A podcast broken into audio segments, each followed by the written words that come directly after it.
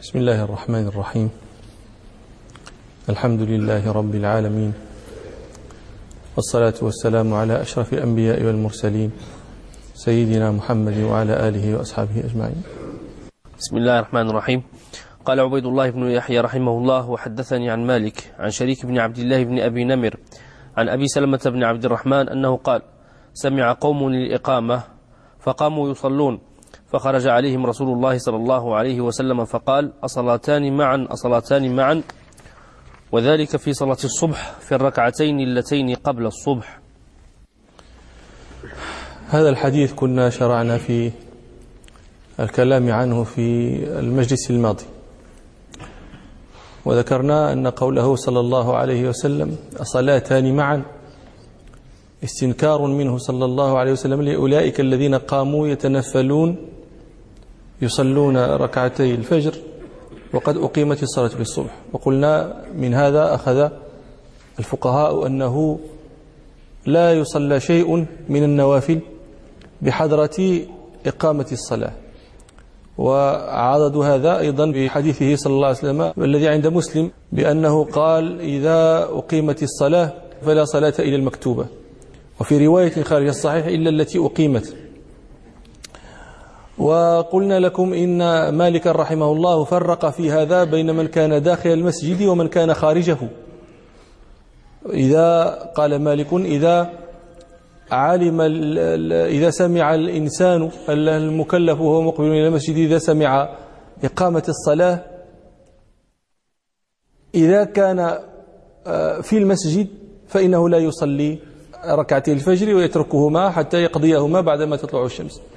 ولكن إذا كان خارج المسجد وعلم أنه إذا صلى ركعتي الفجر فإنه يدرك الركعة الأولى من الصبح مع إمامه فإنه حينئذ يصليهما. وقلنا إنه اشترط أن لا يصليهما في المسجد ولا في أفنيته وإنما يصليهما خارجه. وقلنا إن الحنفية وافقوا المالكية في هذا غير أنهم افترقوا معهم في قضية أنهم قالوا إذا خشي إذا رجاء أن يدرك ركعة من الصبح فإنه يصلي. فإذا خشي فوات الركعتين جميعا حينئذ لا يصلي.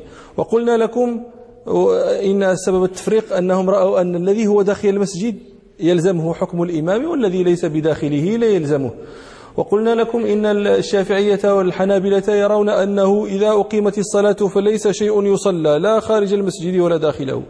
وإنهم أعملوا العموم في قوله صلى الله عليه وسلم إذا أقيمت الصلاة فلا صلاة إلى المكتوبة. قالوا هذا حملوه على عمومه فتناول عندهم من هو داخل المسجد ومن هو خارجه. فإذا سئلوا عن العلة ما العلة في هذا النهي؟ قالوا العلة هو الاشتغال بصلاة نفل عن صلاة فرض. أما المالكية والحنفية فإنهم يرون أن هذا الحديث مسلط على من هو داخل المسجد لا يعم من هو خارجه. فإذا سئلوا عن العلة في هذا النهي قالوا العلة عن اجتماع صلاتين في موضع واحد في وقت واحد. وقلنا إن العلتين جميعا وجهتان لكن التي ذكر لكن العلة التي ذكر المالكية والحنفية أظهر لماذا؟ لأنها علة منصوص عليها أما الأخرى فهي مستنبطة.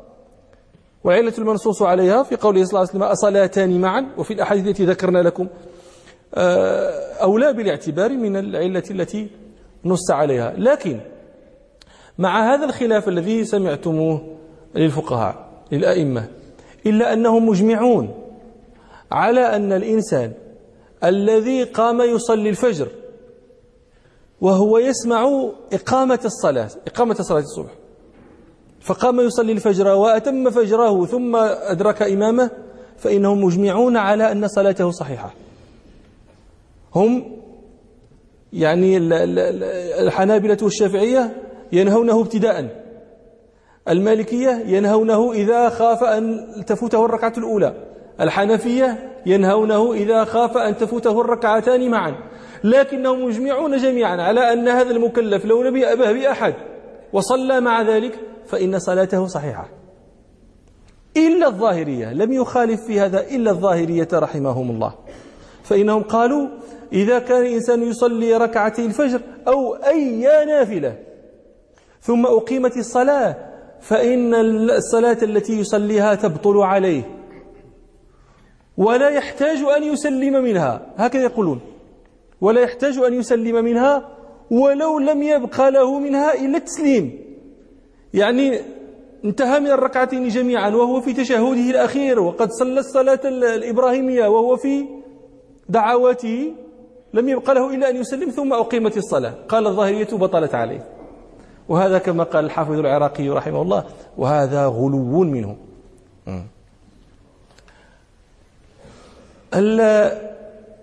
الفقهاء مختلفون أيضا. وهذا خلاف عندنا في المذهب. في هذا الذي يصلي الفجر في بيته أذن الصبح فقام وتوضأ ثم صلى ركعتي الفجر ثم انطلق إلى المسجد. فدخل المسجد ولم تقم الصلاة بعد. هل يصلي أم لا يصلي؟ هذا موضع اختلف فيه الفقهاء والخلاف عندنا في المذهب. روى ابن القاسم وابن وهب عن مالك أنه يصلي. هذا الذي صلى الفجر في بيته ثم أتى المسجد وأمامه وقت قالوا يصلي. لماذا؟ قالوا لأن دخول المسجد شرعت له صلاة. وذلك قول ما رواه الشيخان عن أبي قتادة رضي الله عنه أن رسول الله صلى الله عليه وسلم قال إذا دخل أحدكم المسجد فلا يجلس حتى يصلي ركعتين.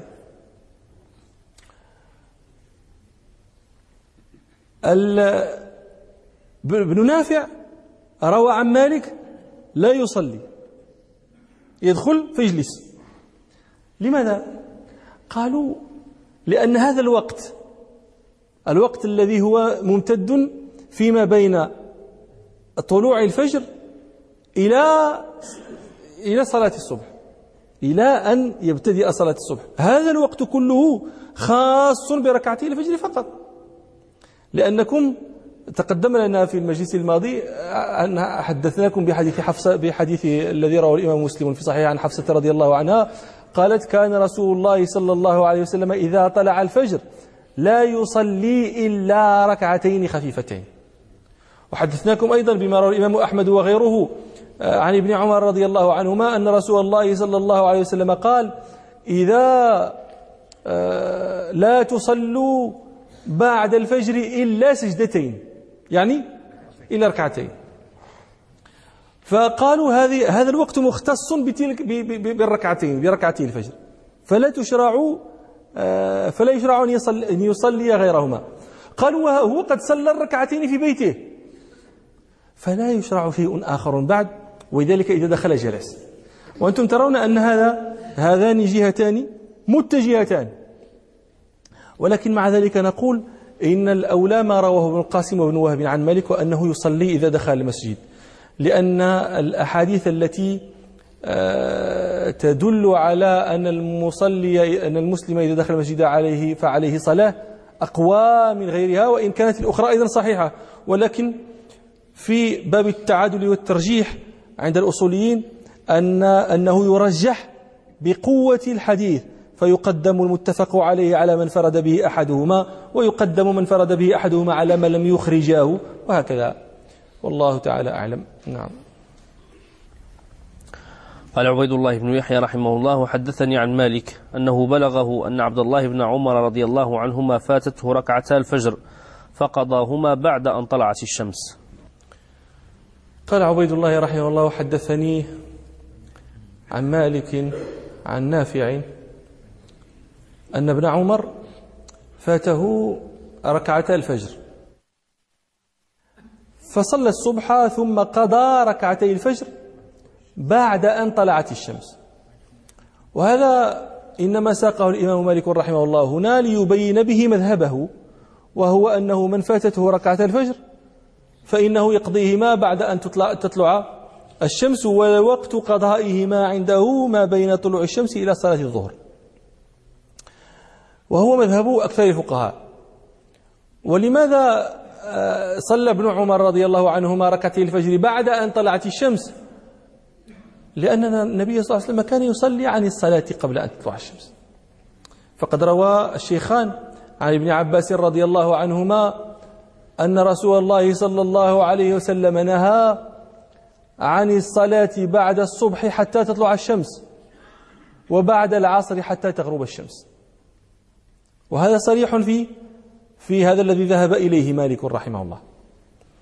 والدليل أيضا على هذا ما رواه الترمذي وابن خزيمة وغيرهما عن أبي هريرة رضي الله عنه أن رسول الله صلى الله عليه وسلم قال من فاتته آه، ركعتا الفجر فليصليهما بعدما تطلع الشمس. هذا صريح أيضا. لكن الشافعي رحمه الله أجاز لمن فاتته ركعة الفجر أن يصليهما بعد أن يسلم من صلاة الصبح. وأبى ذلك مالك وأكثر الفقهاء. يعني إذا سلم من صلاة الصبح مع الإمام وكانت ركعة الفجر قد فاتته قال الشافعي يجوز أن يقوم فيصلي الفجر حينئذ.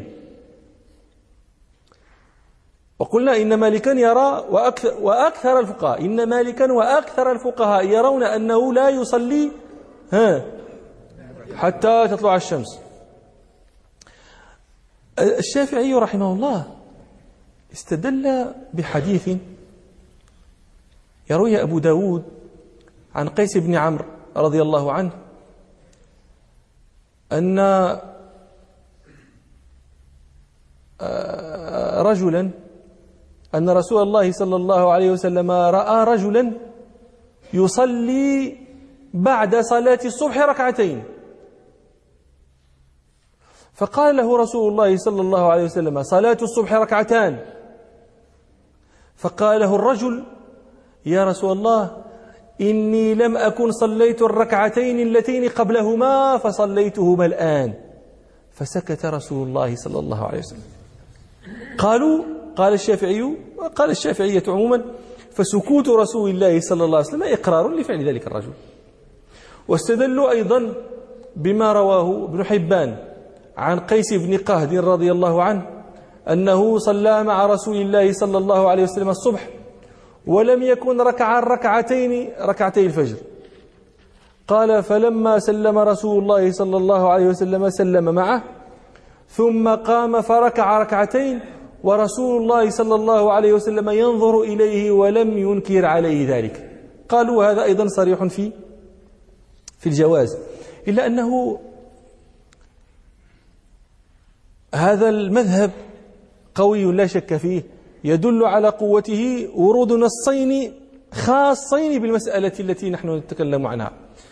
فمن فعل فلا حرج عليه ومن آه، خرج من الخلاف وصلى بعد أن تطلع الشمس فهو محسن فهو ليس بمسيء في قول أحد.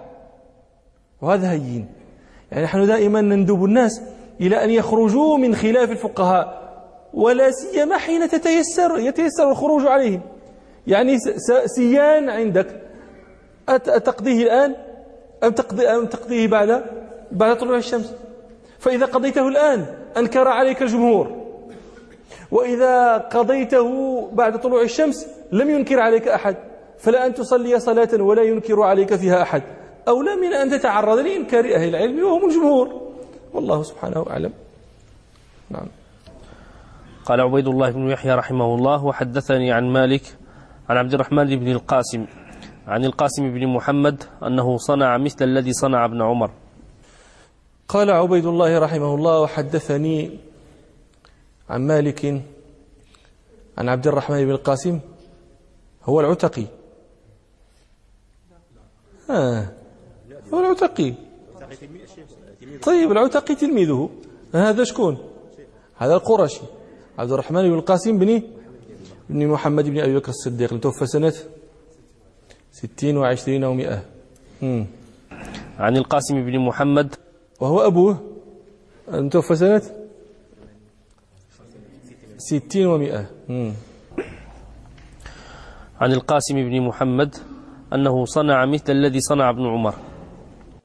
أنه صنع مثل الذي صنع ابن عمر. يعني فاتته ركعة الفجر فقضاهما بعدما طلعت الشمس. لماذا يورد الإمام مالك رحمه الله آه، فعل رجل من التابعين؟ وقد كان كافيه فعل رجل من الصحابة. لأن هذا الرجل الذي هو من التابعين هو أحد الفقهاء السبعة الذين اجتمع عندهم فقه الصحابة آه، فقه أهل المدينة جميعا. فكان ممن يقتدى به في المدينة في طبقته وفي طبقة تلاميذه ولذلك فعله يعني آه، له قوة في الدلالة ولذلك ولذلك أورده والله أعلم. قال الإمام مالك رحمه الله تعالى كتاب صلاة الجماعة. قال الإمام مالك رحمه الله كتاب صلاة الجماعة. صلاة الجماعة تحفة أتحف الله بها عباده. فضلها عظيم جدا. فطوبى لمن وفق لها ولزمها. وهي دأب الصالحين. وكان الناس لا يتركونها لما رأوا من ندب رسول الله صلى الله عليه وسلم إليها. روى الشيخان عن ابن عمر رضي الله عنهما أن رسول الله صلى الله عليه وسلم قال صلاة الجماعة تفضل, صلاة الفذ بسبع وعشرين درجة. وروى البخاري عن أبي سعيد الخدري رضي الله عنه أن رسول الله صلى الله عليه وسلم قال صلاة الجماعة تفضل صلاة الفذ بخمس وعشرين درجة. وروى مسلم عن أبي هريرة رضي الله عنه أن رسول الله صلى الله عليه وسلم قال صلاة مع الإمام أفضل من خمس وعشرين صلاة يصليها وحده. وروى الشيخان عن أبي هريرة رضي الله عنه أن رسول الله صلى الله عليه وسلم قال صلاة الرجل في المسجد تزيد على صلاته في بيته أو صلاته في سوقه بضعا وعشرين درجة وذلك أن أحدهم إذا توضأ فأحسن الوضوء ثم أتى المسجد لا ينهزه إلا الصلاة لا يريد إلا الصلاة فلم يخط خطوة إلا رفع له بها درجة. وحط عنه بها خطيئة حتى يدخل المسجد. فإذا دخل المسجد فهو في صلاة ما كانت الصلاة هي تحبسه. وإن الملائكة يصلون على أحدكم ما دام في مجلسه الذي صلى فيه يقولون اللهم تب عليه اللهم اغفر له اللهم ارحمه ما لم يحدث فيه ما لم يؤذ فيه. وروى مسلم عن ابن مسعود رضي الله عنه أنه قال من سره أن يلقى الله تعالى غدا مسلما فليحافظ على هؤلاء الصلوات حيث ينادى بهن فإن الله تعالى شرع لنبيكم صلى الله عليه وسلم سنن الهدى وإنهن من سنن الهدى. فلو, صلي فلو صليتم في بيوتكم كما صلى هذا المتخلف في بيته لتركتم سنة نبيكم. ولو تركتم سنة نبيكم لضللتم. ولقد رأيتنا وما يتخلف عنها إلا منافق معلوم النفاق. ولقد كان الرجل يؤتى به يتهادى بين الرجلين حتى يقام في الصف. وروى أبو داود عن أبي الدرداء رضي الله عنه أن رسول الله صلى الله عليه وسلم قال ما من ثلاثة في قرية ولا بدو لا تقام فيهم الصلاة إلا قد استحوذ عليهم الشيطان. فعليكم بالجماعة فإنما يأكل الذئب من الغنم القاصية. الأحاديث في صلاة الجماعة في فضلها في بركاتها في الرحمات المتنزلة فيها كثيرة جدا. ولذلك فطن الناس لهذا. فقلت لكم شهودها والحفاظ عليها كان دأب الصالحين. والناس اهتبلوا بها اهتبالا عظيما حتى إنه من العجائب أنهم كانوا ربما ولوا الإنسان بسببها وعزلوه بسببها. وقد قلت لكم مرة لما تحدثنا في ترجمة سعد بن, أبي وقاص أنه عزل عزله عمر. لما شكاه أهل الكوفة بأنه لا يحسن أن يصلي بهم.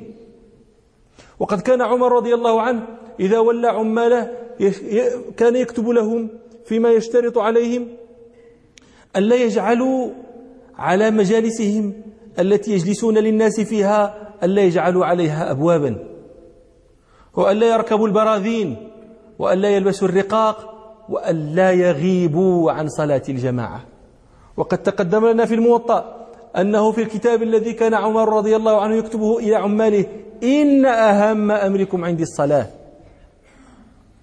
و يعني كانت لهم في هذه القضية غرائب. سعيد المسيب رحمه الله لم تفته صلاة الجماعة مدة أربعين سنة. وهذا شيء يكاد يكون من الخوارق.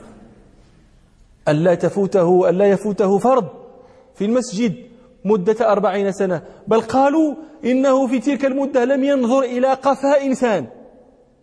معناه أنه كان دائما في الصف الأول. كان سعيد بن عبد العزيز الدمشقي التنوخي مفتي دمشق رحمه الله إذا فاتته الصلاة في الجماعة أخذه البكاء يغلب على ما فاته بالبكاء. كان المزني صاحب الشافعي صاحب الإمام الشافعي رحمه الله وناشر علمه وناشر كتبه. إذا فاتته صلاة الجماعة صلى تلك الصلاة التي فاتته خمسا وعشرين مرة. يروم أن يدرك بها ما فاته من من فضل الجماعة.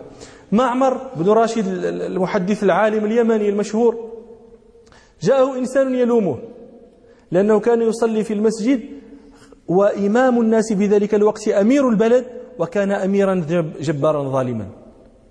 فكأنه يرى أن صلاة ذلك العالم خلفه تزكية له وقبول بظلمه. فأتاه يلومه. فقال له معمر ما أحب أن لي ملء أن لي ملء هذا المسجد ذهبا حتى يخرج من شرفاته.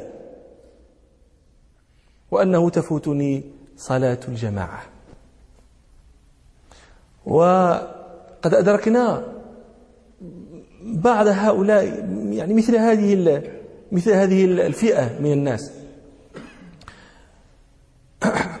الشيخ العلامة الفرضي الحيسوبي سيب الخير المراكشي رحمة الله عليه. هذا الرجل لا أذكر أنه كانت تفوته صلاة فريضة في المسجد بل كان لا يفوته موضعه في الصف الأول. ولما أسن وضعف كان بعض قرابته ممن يكون في بيته يأخذ بيده إلى أن يقعده في موضعه في المسجد. وإذا لم يكن أحد في البيت كان بعض أهل الحي يأخذ بيده ويذهب به حتى لا تفوته الصلاة في المسجد. هذا أدركناه مع أنه كان ممن يقرر في دروسه أن صلاة الجماعة ليست فرضا كما سيأتي الحديث عنه. فيقررون استحبابها وندبها ولا يفوتهم شهودها وحضورها. في صيف وشتاء في مطر وريح في, في, في, في حر وكلكم يعرف قر مراكش وحرها. ثم ماذا؟ خلت مساجد الناس. خلت مساجد المسلمين. فالمسجد لا يعني أستغرب عندما يكون المسجد وسط حي مكتظ بالسكان. ولا ولا يمتلئ المسجد في الأوقات. حي مكتظ. العمارات مملوءة. كل بيت فيه أقل من فيه رجل وأهله وابنان وولدان. وفي الأوقات يخلو المسجد والطامة الكبرى في صلاة الصبح. وأذكر مرة منذ سنين عددا دخلت مع جدي رحمة, رحمة الله عليه هذا المسجد لصلاة من الصلوات. ف طيب للإخوة الذين الذين ينظرون إلينا ولا لا يعرفون يعني حجم مسجد السنة. مسجد السنة مسجد كبير. وإذا قيل إنه أكبر مساجد الرباط لم يكن بعيدا. فهو مسجد كبير جدا. لعل الصف الواحد آه، يسع أكثر من مئة مصلي. لما دخل جدي رحمة الله عليه في المسجد يمتلئ في الجمعة يمتلئ في التراويح لكنه في صلوات هذه صلوات الناس هذه لا يمتلئ. بل أنتم تعلمون أنه إذا جاوز ثلاثة صفوف فإنه يعد ذلك ازدحام المصلين فيه. فلما رأى ذلك أسف. وقال لي إن هذا المسجد بناه من بناه وهذا المسجد بناه السلطان الصالح في من نحسبه سيدي محمد بن عبد الله العلوي رحمة الله عليه. يعني عمره قد يكون الآن قريبا من 300 سنة. وله قصة في الاستعمار وهذا مسجد هذا عجيب جدا التاريخ. إن شاء الله نحدثكم به في المهم لما رأى قلة الناس قال لي إن هذا المسجد لما بني قال من بناه هل يتسع للمصلين أم لا يتسع؟ فانظر حاله الآن. عندما عندما تنظر في مسجد حسان وأنا أتحدث عن المسجد القديم لا أتحدث عن المسجد المبني الآن العامر لا المسجد الذي الآن يعد من الأطلال. كم ترون ساعته؟ كبير جدا. هذه كانت مساجد الناس. وربما لا تسع. لكن قد نرى يعني قال أحدهم قال وجلجلة الأذان بكل حي ولكن أين صوت من بلال منائركم علت في كل ساح ومسجدكم من العباد خالي. أرى الإيمان أدركه ذبول ولم تعد العزائم في اشتعال لكن لعل رحمة من الله قدحت هذه العزائم. أنتم ترون ما شاء الله هذا المجلس وغيره وترون اكتغاضا على كل حال أحسن مما كان. بعض العلماء ممن كان مرة في الدار البيضاء. في مركز هذا في وسط الدار البيضاء قرب المدينة القديمة لا توجد مساجد. هذا العالم بات في في في فندق هناك هو ليس من أهل الدار البيضاء فبات في فندق هناك. في الصبح نزل يصلي الصبح. فأتى هذا العامل في الاستقبال فقال له دلني على المسجد أتدرون ماذا قال له العامل؟ نم ودع الناس ينامون. أسمع هذا الشيخ يحدث قال بعد سنين. أحدثت هناك مصليات الأزقة مكتظة بالمصلين. هذا من فضل الله. هذا من فضل الله ونستزيد الله من فضله. نعم. قال الإمام مالك رحمه الله تعالى كتاب صلاة الجماعة باب فضل صلاة الجماعة على صلاة الفذ.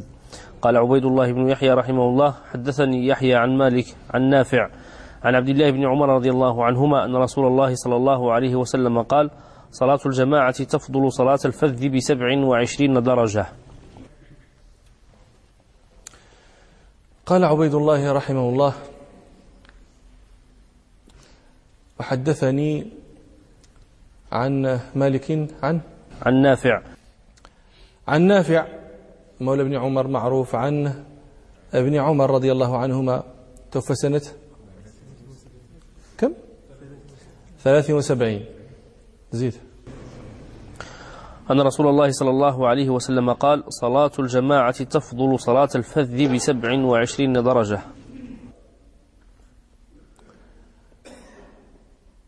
قال رسول الله صلى الله عليه وسلم صلاة الجماعة تفضل صلاة الفذ. تفضلها أي تزيدها؟ الفضل الزيادة. تفضل صلاة الفذ الفذ الفرد المنفرد.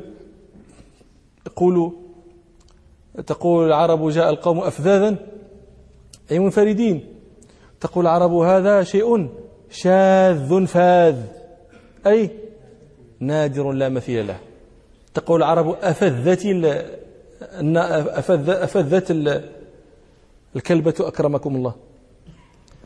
ما ما ما الحيوانات التي تلد في بطن واحد أكثر من واحد؟ النعاج النعاج تولد بزاف. ها؟ والمعز. يا ودي ما بغيناش القطط والكلاب. بغينا شي حاجة فيها المنافع للناس. الأرانب. فإذا ولدت مثلا أرنب ولكن الأرانب هذه كانت في بلاد العرب. أدري. على كل حال آه، إذا إذا ولدت واحدا قالت العرب أفذت. أي أنجبت واحدا لكن لا يقال أفذت لمن عادتها ألا تلد إلا واحدا. آه. نعم. قال صلى الله عليه وسلم صلاة الجماعة تفضل صلاة الفذ بسبع وعشرين درجة. قال صلى الله عليه وسلم صلاة الجماعة تفضل صلاة الفذ بسبع وعشرين درجة. وفي آه، حديث آه، أبي هريرة الآتي صلاة الجماعة أفضل من صلاة أحدكم وحده بخمس وعشرين جزءا. وفي حديث مسلم عن أبي سعيد صلاة الجماعة تفضل صلاة الفذ بخمس وعشرين درجة. فمرة يذكر رسول الله صلى الله عليه وسلم سبعا وعشرين درجة ومرة يذكر خمسا وعشرين جزءا ومرة يذكر غير ذلك. ولهذا الاختلاف اختلف الشراح في هذا. فرام بعضهم الجمع بين رواية سبعين وعشرين درجة ورواية خمسين وعشرين جزءا. فقالوا خمس وعشرين جزءا تساوي سبعا وعشرين درجة. سبعا وعشرين درجة هي خمس وعشرين جزءا. يعني أن الدرجة أقل من الجزء لو أخذت هذه الدرجات السبعة والعشرين وقسمتها على الأجزاء. كم تعطيك؟ تعطيك خمسا وعشرين جزءا. فقالوا السبع والعشرون تساوي الخمسة والعشرين جزءا. لكن هذا فيه نظر. لماذا؟ لأن قلت لكم البخاري روى عن أبي سعيد الخدري أن رسول الله صلى الله عليه وسلم قال صلاة الجماعة تفضل صلاة الفذ بخمس وعشرين درجة. فلهذا من أرام أن يجمع على هذا النحو فهذا الجمع عنده فيه نظر. لكن بعضهم قال إن حقيقة الدرجة والجزء شيء لا يقف عليه وإنما المراد أن صلاة المسلم في جماعة ثوابها مضاعف على صلاته وحده. حقيقة هذه المضاعفة ما هي السبع والعشرون درجة؟ ماهية الخمس والعشرين جزءا الله أعلم بها. المهم أنها مضاعفة. لكن بعضهم يعني رام جمعا لطيفا. قالوا إن رسول الله صلى الله عليه وسلم هنا أثبت فضلين. فضلا أكبر وهو الوعد بالسبع والعشرين. وفضلا أصغر وهو الوعد بالخمس والعشرين. قالوا هذا يختلف بحسب الأحوال. فقال الطائفة هذا يختلف بحسب حال الجماعة وحال المصلي. إذا كانت الجماعة وافرة العدد وكان المصلي على غاية ما يكون الإنسان من التحفظ والطهارة والخشوع فإنه موعود بسبع وعشرين درجة. وإن كانت إن كان حاله حاله دون ذلك وكانت الجماعة دون ذلك فهو موعود بخمس وعشرين. قال بعضهم الوعد الوعد بالسبعين وعشرين. لمن كان بعيدا من المسجد. فهو يحتاج فهو يتعنى في الاتيان المسجد. والوعد بالخمس وعشرين للداني منه. قال بعضهم الوعد بالسبع وعشرين لمن انتظر الجماعة. جاء باكرا للمسجد وجلس ينتظرها. والوعد بالخمس والعشرين لمن لم ينتظرها. قال بعضهم الوعد بالسبع وعشرين لمن أدركها كلها. والوعد بالخمس والعشرين لمن أدرك بعضها. وقيل غير ذلك. قيل يعني في, في هذه الاحتمالات قيل أوجه كثيرة. المهم أن الحريص يحاول أن يأخذ من كل ما قيل أعلاه. على قدر استطاعته ونحن طامعون في فضل ربنا سبحانه. نعم. قال صلى الله عليه وسلم صلاة الجماعة تفضل صلاة الفذ بسبع وعشرين درجة. الفقهاء مختلفون في هذا الفضل المذكور في الحديث. النبي صلى الله عليه وسلم يقول صلاة الجماعة تفضل صلاة الفذ قال الفقهاء عن أي جماعة يتكلم رسول الله صلى الله عليه وسلم؟ هل يتكلم عن الجماعة في المسجد؟ فيكون هذا الفضل خاصا بمن صلى جماعة في المسجد. فإن صلوا جماعة في البيوت أو في في السوق أو في غيرها لا يتناولهم هذا الحديث ولا فضل له. أم أن القضية مرتبطة بالجماعة بعين الجماعة. حيثما كانت الجماعة فثم الفضل. هذا موضع خلاف. اختلف الفقهاء في هذا والخلاف عندنا في المذهب أيضا. قالت طائفة إن هذا الفضل خاص بجماعة المسجد. لماذا؟ قالوا لأن المقصد من الصلاة في المسجد هو ذلك تلك التقوية التي تحدث لأواصر الأخوة بين المصلين. فإنهم إذا اعتادوا المجيء إلى المسجد للصلاة فيه فإنهم يعتاد بعضهم بعضا. وفي هذا الاعتياد بعضهم لبعض. تقوية لتلك الأخوة التي بينهم. دفع تعاون على دفع ما يضرهم تعاون على جمع ما على على على جلب ما ينفعهم. ولذلك قالوا إن الشرع آه،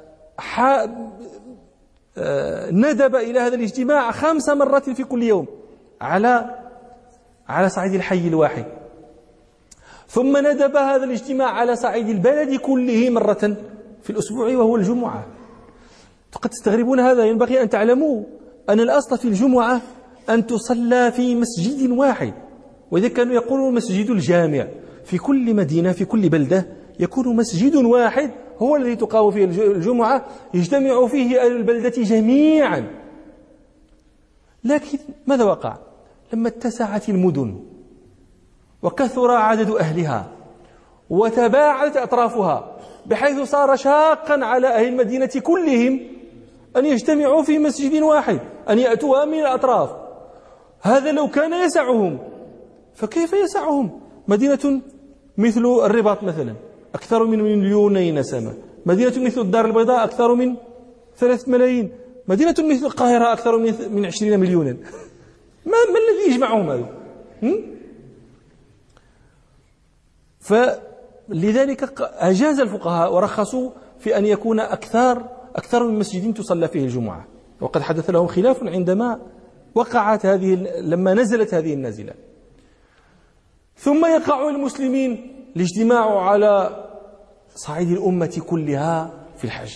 قالوا هذا لا لا يتأتى في صلاة الرجل مع الرجل أو صلاته مع الرجلين فإنه تفوته هذه المعاني. فلذلك هو له له فضل أدنى من الذي يصلي في المسجد وإن كان له فضل أعلى من الذي يصلي وحده. لكن قالت طائفة أخرى النبي صلى الله عليه وسلم قال صلاة الجماعة تفضل صلاة الفجر ولم يقل صلاة الجماعة في المسجد. معناه أن هذا الفضل ينطلق على كل جماعة.